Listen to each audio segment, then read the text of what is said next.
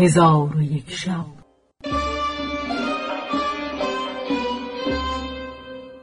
چون شب سیصد و شست و هفتم برآمد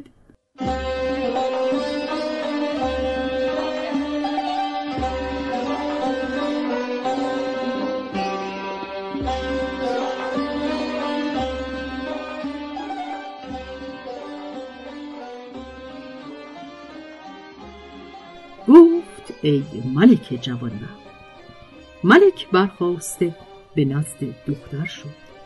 چون دختر ملک صنعا او را بدید برخواسته زمین ببوسید. ملک را از دیدن این حالت فرح و نشاط روی داد و کنیزکان را فرمود که به خدمت او قیام کنند و او را به گرمابه برده از بحر او زیورهای زرین ترتیب دهند. کنیزکان زیورهای زرین و جامعه ملوکانه بدو پوشانیده عقد گوهر از گردن او بیاویختند و او را به گرمابه اندر برده به خدمتش قیام نمودند. پس از آن از گرمابهش برآوردند و به بدر تمام همی است.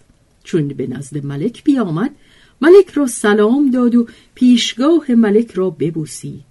ملک را شادی بزرگ روی داد و به ملکزاده گفت همه اینها از برکت قدوم تو بود.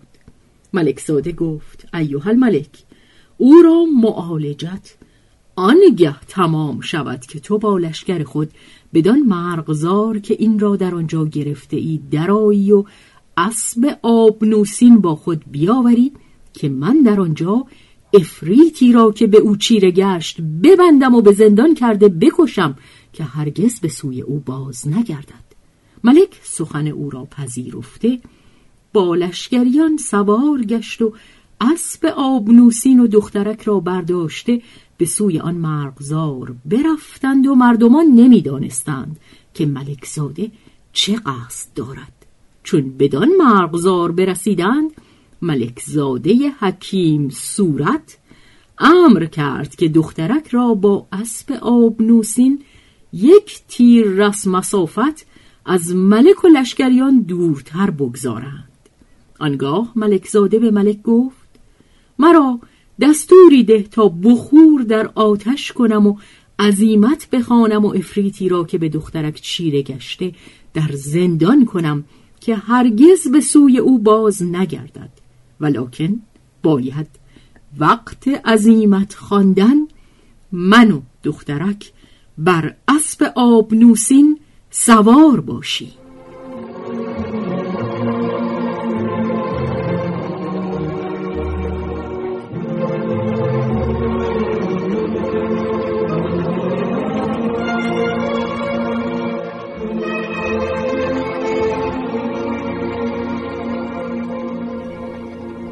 چون ملک سخن او را بشنید فرحناک شد و ملک زاده حکیم نما را اجازت داد. ملکزاده بر اسب نشست و دخترک را نیز سوار کرد و ملک با لشکریان به سوی او نظاره می کردند که ملکزاده دخترک را به خود محکم ببست و اثر نشانه راست اسب را بجنبانید. اسب بر هوا بلند شد و لشکریان نظاره همی کردند تا از دیده ایشان ناپدید شد و ملک تا هنگام شام به انتظار بازگشتن او بنشست.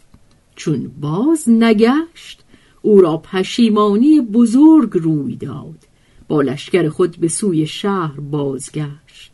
و اما ملکزاده قصد شهر پدر کرده همی رفت تا به قصر پدر در آمد و دخترک را در قصر فرود آورد و خود به نزد پدر رفته.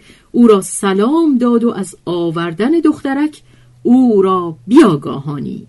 ملک اسباب عیش مهیا کرد و از برای مردم شهر ولیمه ها فروچید. چون قصه به دینجا رسید بامداد شد و شهرزاد لب از داستان فرو بست.